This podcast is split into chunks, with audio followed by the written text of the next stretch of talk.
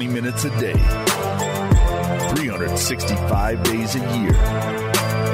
This is the Pack a Day Podcast.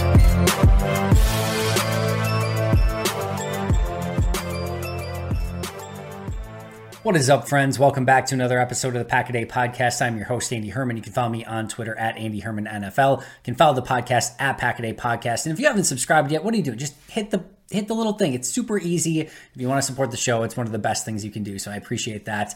Today is a very interesting day on the NFL calendar, and you get this wide range of emotions, right? On the one hand, you get your first look at the Packers 53 man roster and the players that are going to be making up this team through basically the entirety of the 2023 season. And yes, some players will come and go through the course of the year, some will get hurt. You'll add players from the practice squad and from some other teams and so on and so forth. But this is still going to be your primary players on the roster this upcoming year. And there's a level of excitement to see just exactly how Brian Gutekunst and Matt LaFleur make up that roster. You also have a lot of movement in the NFL. Jonathan Taylor is probably going to be traded today, or if he had, maybe he has already by the time you're listening to this. Other key players through the course of the NFL may end up switching teams. So there's a level of excitement, and you're checking, you know, Twitter throughout the course of the day to see who traded whom and who signed and cut and waived and traded and everything else because it's a lot of movement in the NFL and those days are kind of exciting. And then you've got the other side of things where a lot of players who have put a lot of blood, sweat, and tears into trying to make NFL rosters see their dreams of making a 53 man roster shatter, at least initially. And we've all seen players go on, you know, to have success stories who have had releases and cuts and have had to work their way back up and find a way on another team.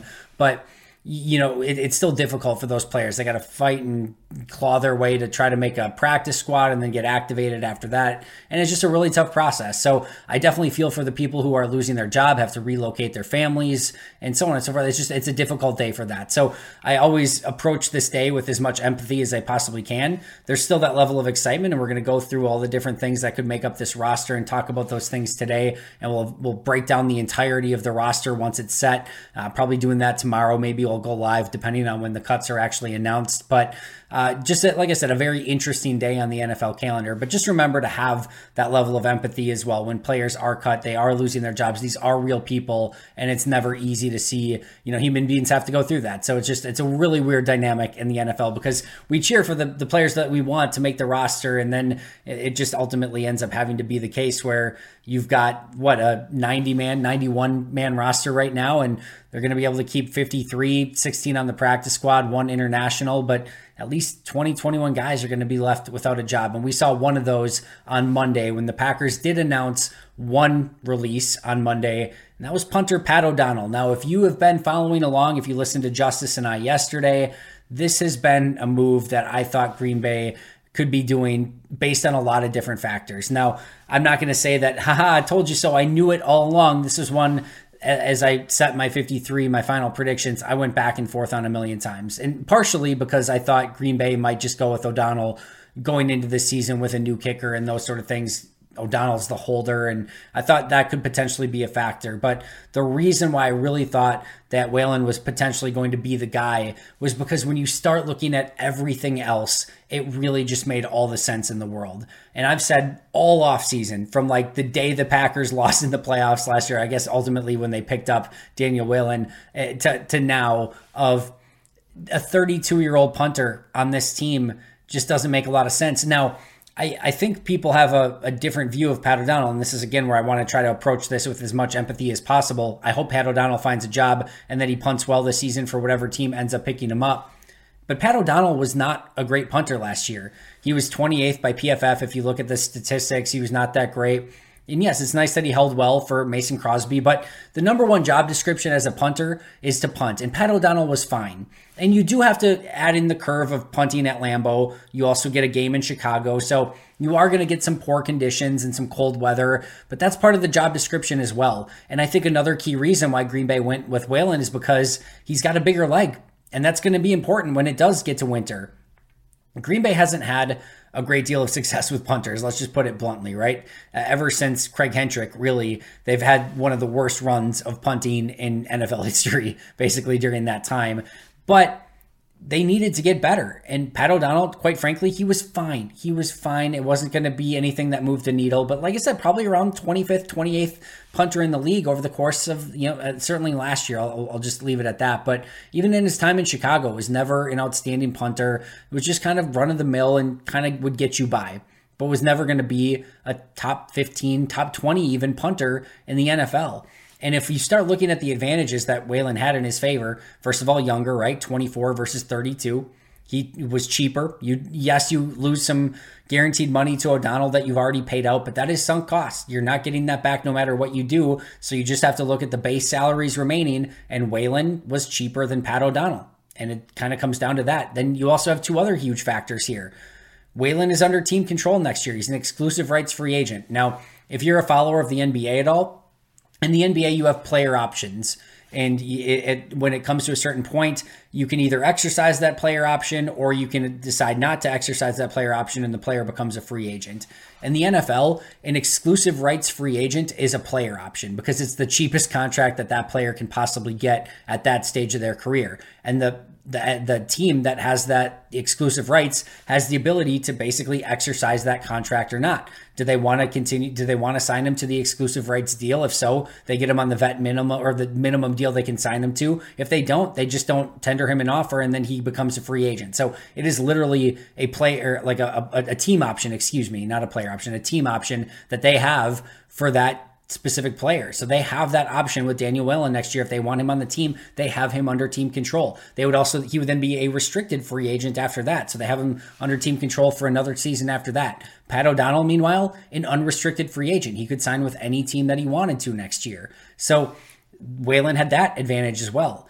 And then you also look at, and I talked about this a little bit with Justice yesterday when we were debating the punter position, is that Whelan, or excuse me, Pat O'Donnell becomes a vested veteran if he's on the roster day one.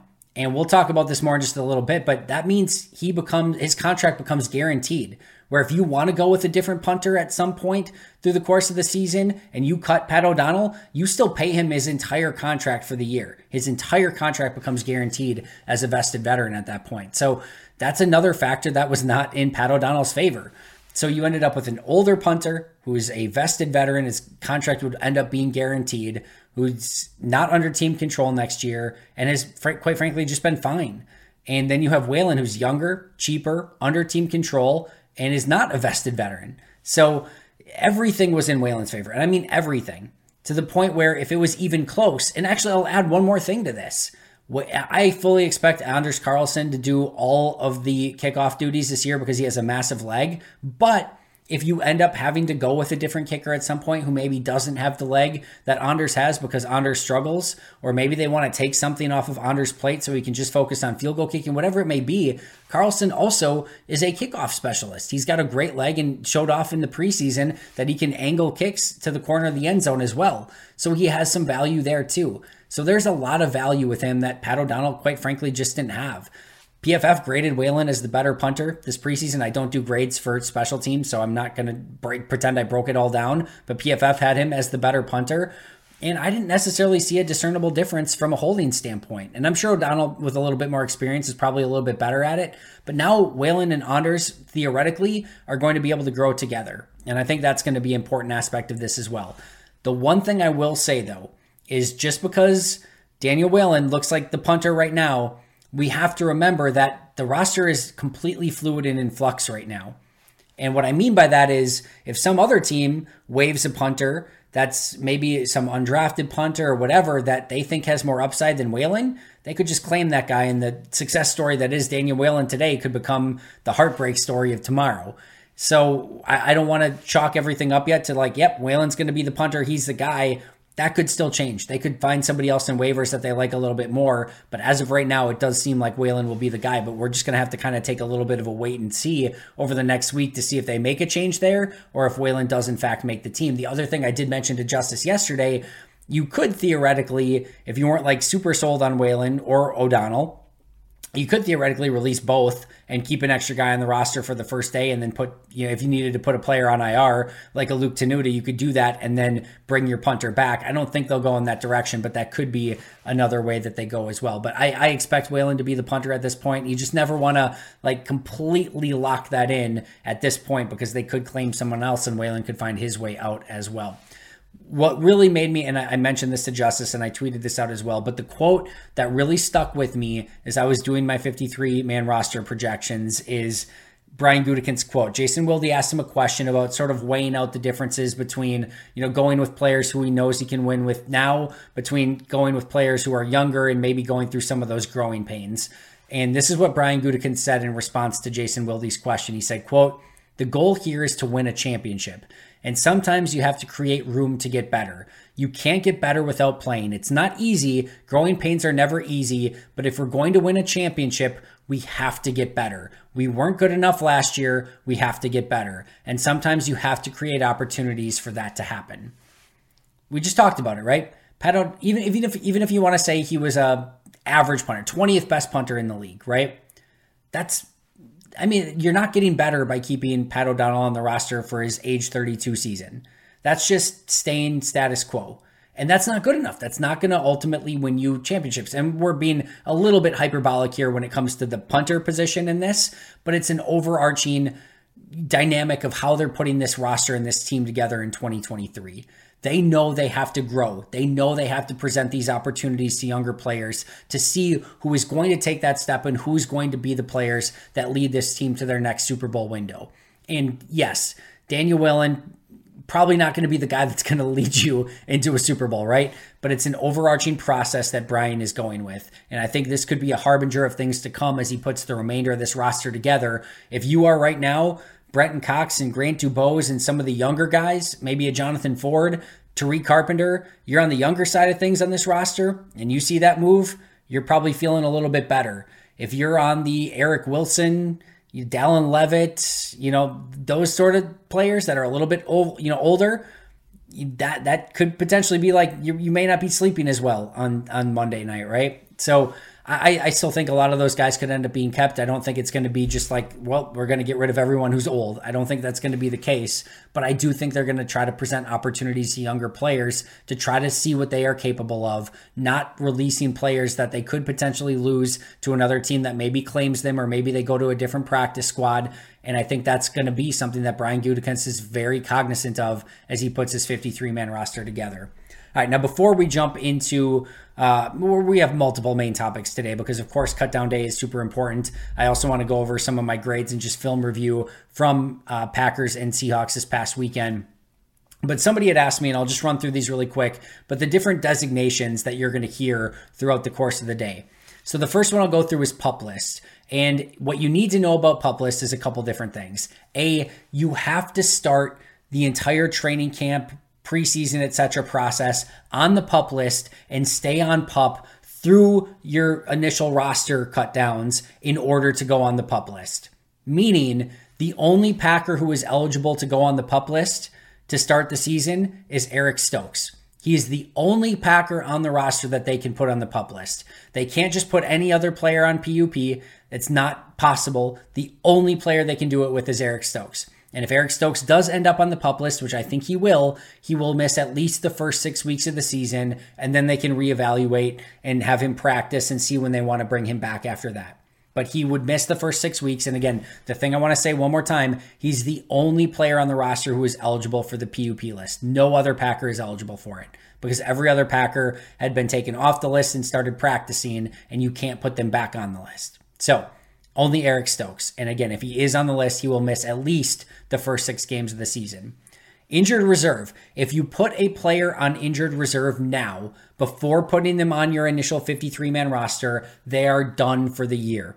You cannot bring them back. Yes, you get eight returns from injured reserve through the course of the season, but the only players you can bring back are players that were on your roster initially. They can't be put on IR prior to that initial 53 man roster cut down.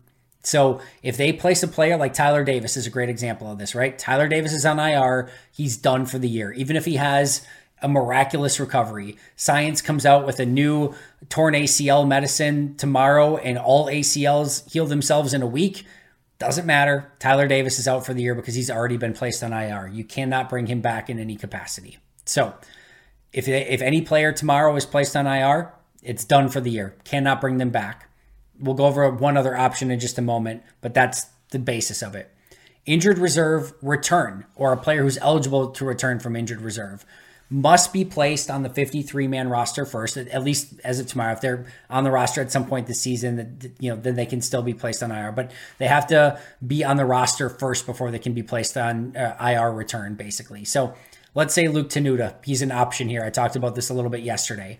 If they were to place Luke Tenuta on the initial 53 man roster when they make all their cutdowns, and then tomorrow, the day after cutdown day, they place him on IR now you can return him from injured reserve at some point this season. If they place Luke Tenuta on IR prior to the 53 man cutdown, or meaning like he's not on the initial 53 man roster, then they cannot return him. So player must be on the active 53 to be able to be eligible for return. So once you are placed on uh, or you know IR during the course of the season, not pre cutdowns, once you're placed on IR, you can return after the after four weeks of being placed on IR. And again, they get eight returns from injured reserve through the course of the season. You also could have a scenario in which they put Luke Tenuta on injured reserve. You're, you're, they put him on the 53. The next day, they put him on injured reserve, so he's eligible to return.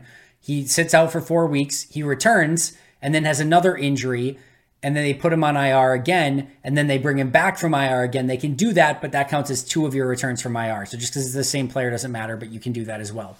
Hello, friends. First of all, I just want to say thank you for listening to and being a supporter of the Packaday podcast. You have all helped make Packaday one of the most downloaded sports podcasts in the world today, and I want to sincerely thank you for that. For those of you who don't know, Packaday is part of the Blue Wire Podcast Network. It's our partnership with Blue Wire that allows us to bring you this amazing Packers content 365 days a year. Blue Wire currently has over 300 shows with former athletes, celebrities, media professionals, and passionate fans like us. Over the past few years, they've raised over $10 million to grow and operate business and support podcasts like the Packaday podcast. Now, Blue Wire is raising another round of funding by utilizing WeFunder. This funding will help support Blue Wire's sales team and improve operations. This is giving everyone the opportunity to be a part of a growing company. This is not a donation. You are literally investing to own a piece of Blue Wire. A few years ago, I took the leap and started partnering with Blue Wire, and it was one of the best decisions that I've ever made. I'm hoping you'll consider doing the same. If you would like to be part of the Blue Wire investment round or want to find out more information, go to wefunder.com slash bluewire. That's wefunder.com slash bluewire. And remember, supporting Blue Wire is another way to support the Packaday podcast and our Packaday podcast team. Thank you. Hello, friends. As many of you know, a few years back, the Milwaukee Bucks were in the NBA Finals, and I desperately wanted to go to Game 6 in Milwaukee to see them win the championship. As you can imagine, prices were insane, and I kept going back and forth with different apps to try and find the cheapest tickets possible. I finally found them, clicked purchase, and of course, they were gone. Goodbye, game six of the NBA Finals. Now, thankfully, the day of the game, I was able to find a ticket, but the entire thing was so expensive and way too stressful. I really wish I could have simply used Game Time to alleviate all of the stress and all of the hassle. I've started using Game Time app for purchasing all of my tickets, and I wish I would have done so sooner. From low prices to easy to find tickets to last minute ticket deals, the Game Time app is perfect for all of my ticket needs. Game Time is the place for last minute ticket deals. Get exclusive flash deals on tickets for football, basketball, baseball, concerts, comedy, theater, and so much more.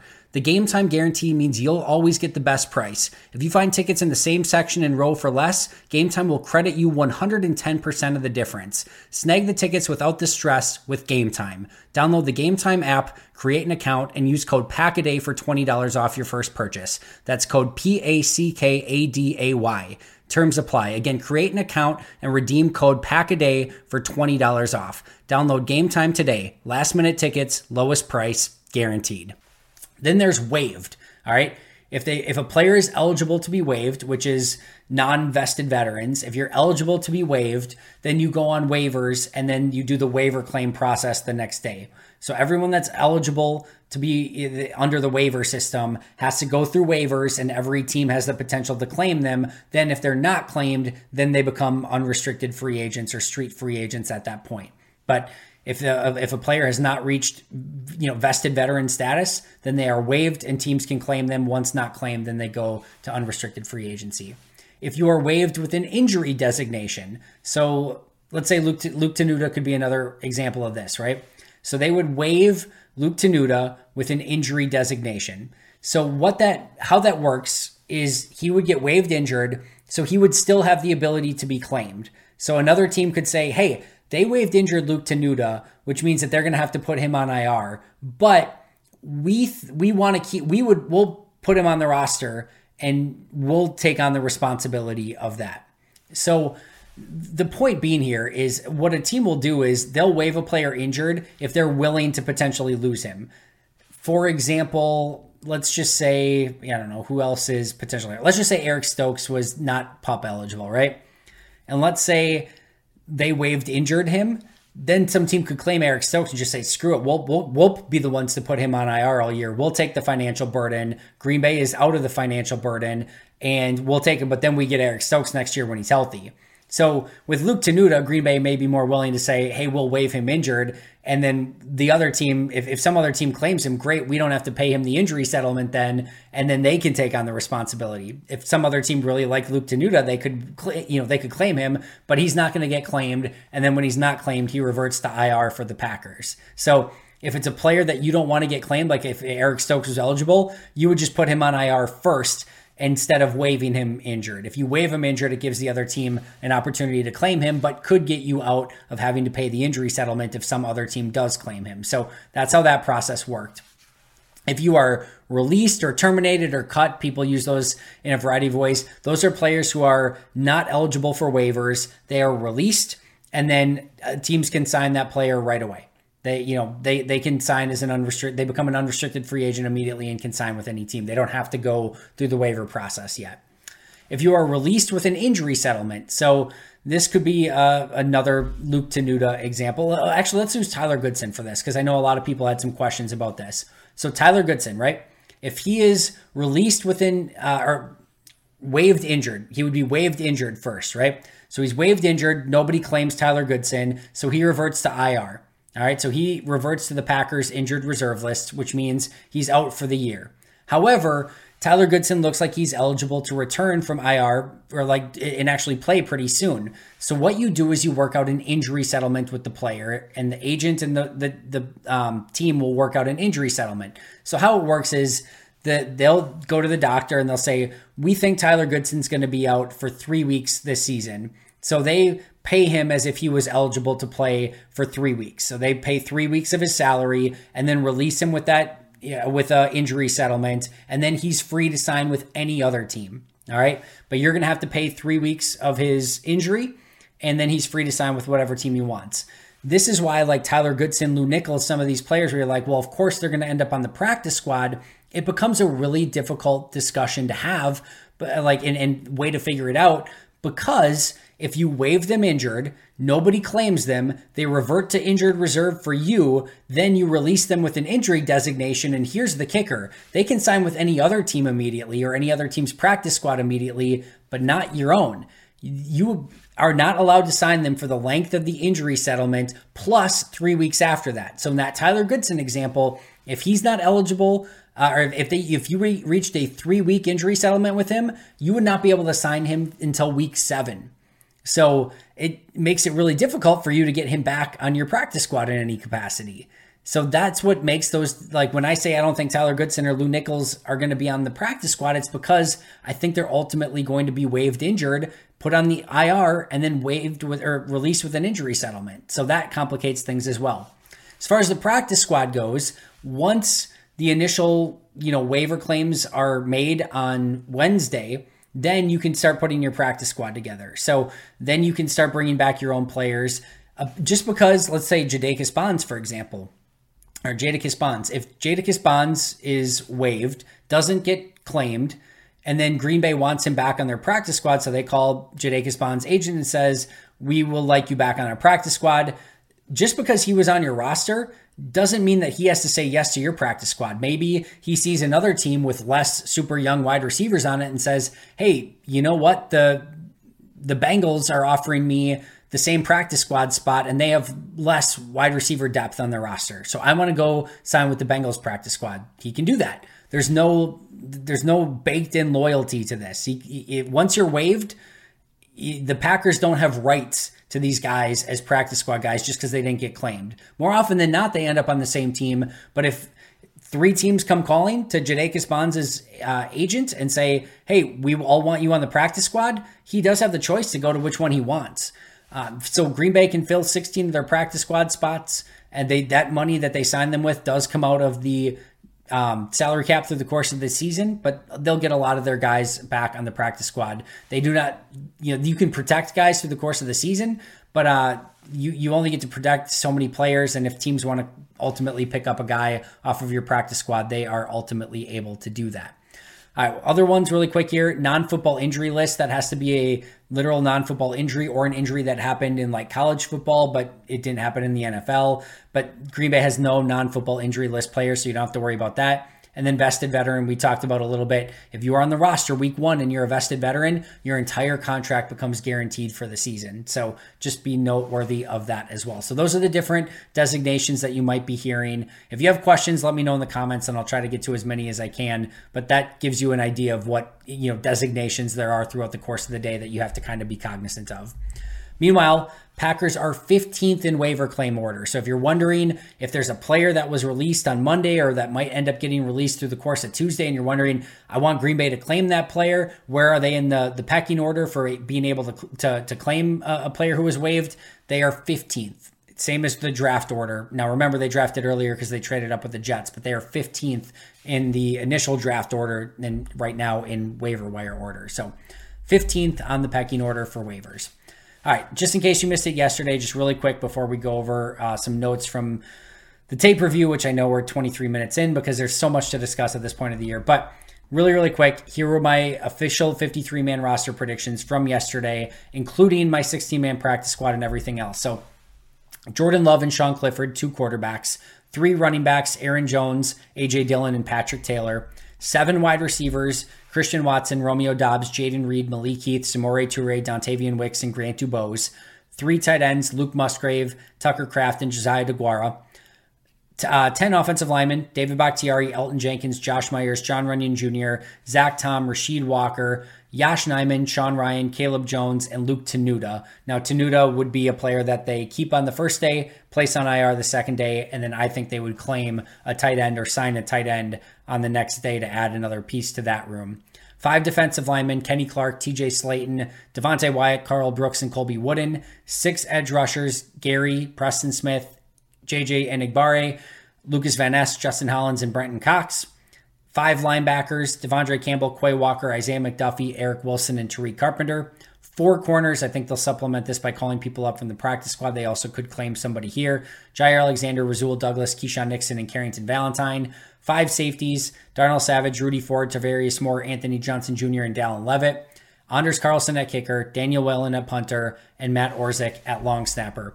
Your practice squad Alex McGough, Emmanuel Wilson, Cody Crest, Jada Bonds, Austin Allen, Kadeem Telfort, James Empey, Jonathan Ford, Antonio Moultrie, Aaron Mosby, Keyshawn Banks, Jimmy Phillips, Corey Ballentine, Innis Gaines, Keandre Thomas, and Benny Sapp.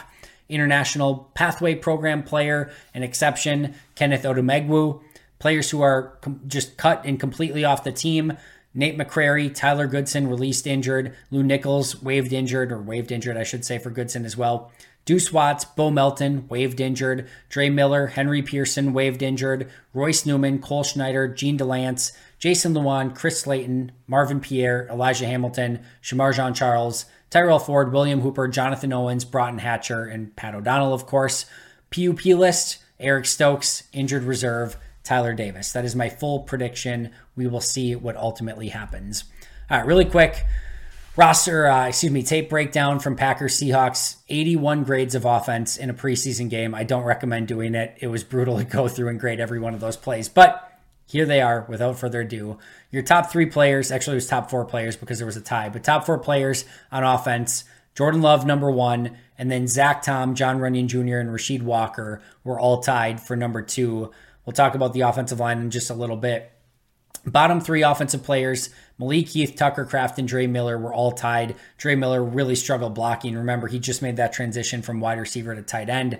Malik Heath, Tucker Kraft both had false start penalties, both had some blocking issues. And then uh, Malik Heath had a couple catches where I thought he could have, or a couple plays where he could have separated better. Also, like the one that they threw deep to him down the field, I didn't think he located it very well. Just a couple plays like that. Heath made some really nice plays as well and has had a great preseason. Nothing to be overly concerned about. And the false start penalties for Heath and Kraft really hurt both of those guys in the ultimate, or the final grades, I should say.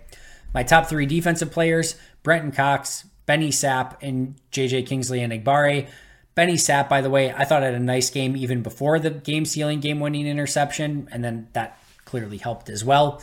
My bottom three defensive players, Jonathan Ford, I thought he really struggled to get off of blocks in this game. Usually, PFF and I lately have been pretty much in lockstep. They liked Jonathan Ford's game a lot better than I did. They had a very positive grade on him. I had a very negative grade on him. Go through and watch it for yourself if you'd like and tell me who you think is right. I, I like honestly don't know what I don't know what they could have saw that they really liked in that game from Ford, but uh, I thought he really struggled to get off of blocks and didn't make much of an impact, despite having numerous opportunities against second and third string offensive linemen for the Seahawks. Keyshawn Banks and then Innis Gaines. Innis Gaines giving up the the touchdown pass in the corner of the end zone to the Seahawks to Bobo in the corner of the end zone. So tough game for for Innis Gaines. I thought the play of the offensive line, especially the starters, was unbelievable. Uh, Josh Myers had a really great game. Jenkins had a good game. Rasheed Walker. And then, you know, the right side was really good too. Jon Runyan Jr. was fantastic. Zach Tom was fantastic. I thought the, the starting group was really, really good overall. I, the throw to love to Watson, I discussed this a little bit on my initial breakdown of, of the game, but as I went through and, and graded it, here's how I ultimately looked at this. The route by Watson, a huge plus. He, he you know, got right by the corner, gained acres of separation, and it was you know it wasn't anything like super fancy. The the corner got caught flat footed. It was it was a bad play by the corner, but easy route, easy separation for Christian Watson. That was a key positive. Jordan Love ultimately was a negative grade on this. Now, it wasn't a massive negative because he threw a catchable ball. At the end of the day, it was a catchable ball to Christian Watson. It just wasn't the ball that you needed in that situation because if it was, Christian Watson scores a touchdown on the play easily. I mean, easily. Like he had so much separation. If you put that on him in stride, it's an easy touchdown. So that was a missed opportunity for Jordan. And to me, that has to be a negative in some capacity. That's a if if I were to grade like an expectation for an NFL quarterback of what I would expect that throw to be, it would be a touchdown. That should be a touchdown. And it just wasn't. You have to hit that. And to me, he still hit the throw to the point where it was catchable. So it wasn't like a massive negative or anything like that. But it wasn't good enough. And I think Jordan would be, and he was the first to tell you that as well, because he said in his press conference. Matt LaFleur said so as well. Now, from Christian Watson's standpoint, we graded the route as a positive, but at the catch point, help out your quarterback. I didn't think he did a great job of getting it at its best point. I didn't think he did a great job of shielding the defender away from the ball once he had his hands on it. And I didn't think he did a good job of putting strong enough hands on the ball to make sure that it doesn't get ripped away. Was it a contested catch and maybe a little bit more difficult in the end because of the throw? Yes. Do I think he should have come up with that catch and made it easier slash better? I do. And to me, that's ultimately a small negative for Christian Watson. Positive on the route, but a negative at the catch point. And those are the things like when you have a lot of youth on the roster, as I've been saying over and over, you'd like to see that play from both Jordan and Christian. You'd like to see the the throw in stride. You'd like to see Christian go out and help out his quarterback a little bit more in that situation. But they're a young team. They're still growing together. They'll get there. You can see the opportunity that's there with these young players. It's going to be there. They just have to hit those. That's a home run. That is a home run. It has to be completed. And instead, Love's throw left it as a double, and Christian Watson and not being able to come up with the ball left it as an out. And it should have been a home run. So a slight negative for both of those. Um, a couple other plays, really quick, I wanted to discuss. Emmanuel Wilson got a really great rep in pass pro. It was James Empey and uh, the center and Emmanuel Wilson who had to deal with a, uh, basically a, like an A gap blitz up front. And they did a great job of it. Emmanuel Wilson picked up the blitz perfectly, stuffs the linebacker right in the hole, and makes easy work of it. So, easily his most important rep of the day was that pass pro rep, and he aced it, which is a great sign for him. And if he wants to make the team, it's a really great thing that he ultimately did well on that rep because if he gets blown up, it, it makes it really difficult to make the case for him on the 53. So, that was a really nice rep by him, and certainly something that I'm sure GM, coach, etc., caught very big eye of when given the opportunity. The other thing, Carrington Valentine got one play in the slot. They just got a quick look at it to see if he, you know, how it went, and he was awesome. Was in man coverage, and he completely stuck right to the wide receiver. Now, this is not Seattle. This is not DK Metcalf or Tyler Lockett or Jaxon Smith-Njigba. Take it for what it's worth, but he was super sticky and looked pretty natural playing in the slot too. So interesting rep there for Carrington Valentine. Players who I ultimately thought helped themselves in this game Jadakis Bonds, Austin Allen, Patrick Taylor, Brenton Cox, and Benny Sapp all had really nice games. Players who I thought hurt their chances in this game Jonathan Ford, Innis Gaines, Grant DuBose, and Caleb Jones. That is going to do it for me today. Hope you guys enjoy your Tuesday. I'll be right back here tomorrow breaking everything down from what the Packers ultimately decided to do with their 53 man roster. Look forward to talking to you guys. Subscribe if you haven't already. But until next time, and as always, Go Pack Go.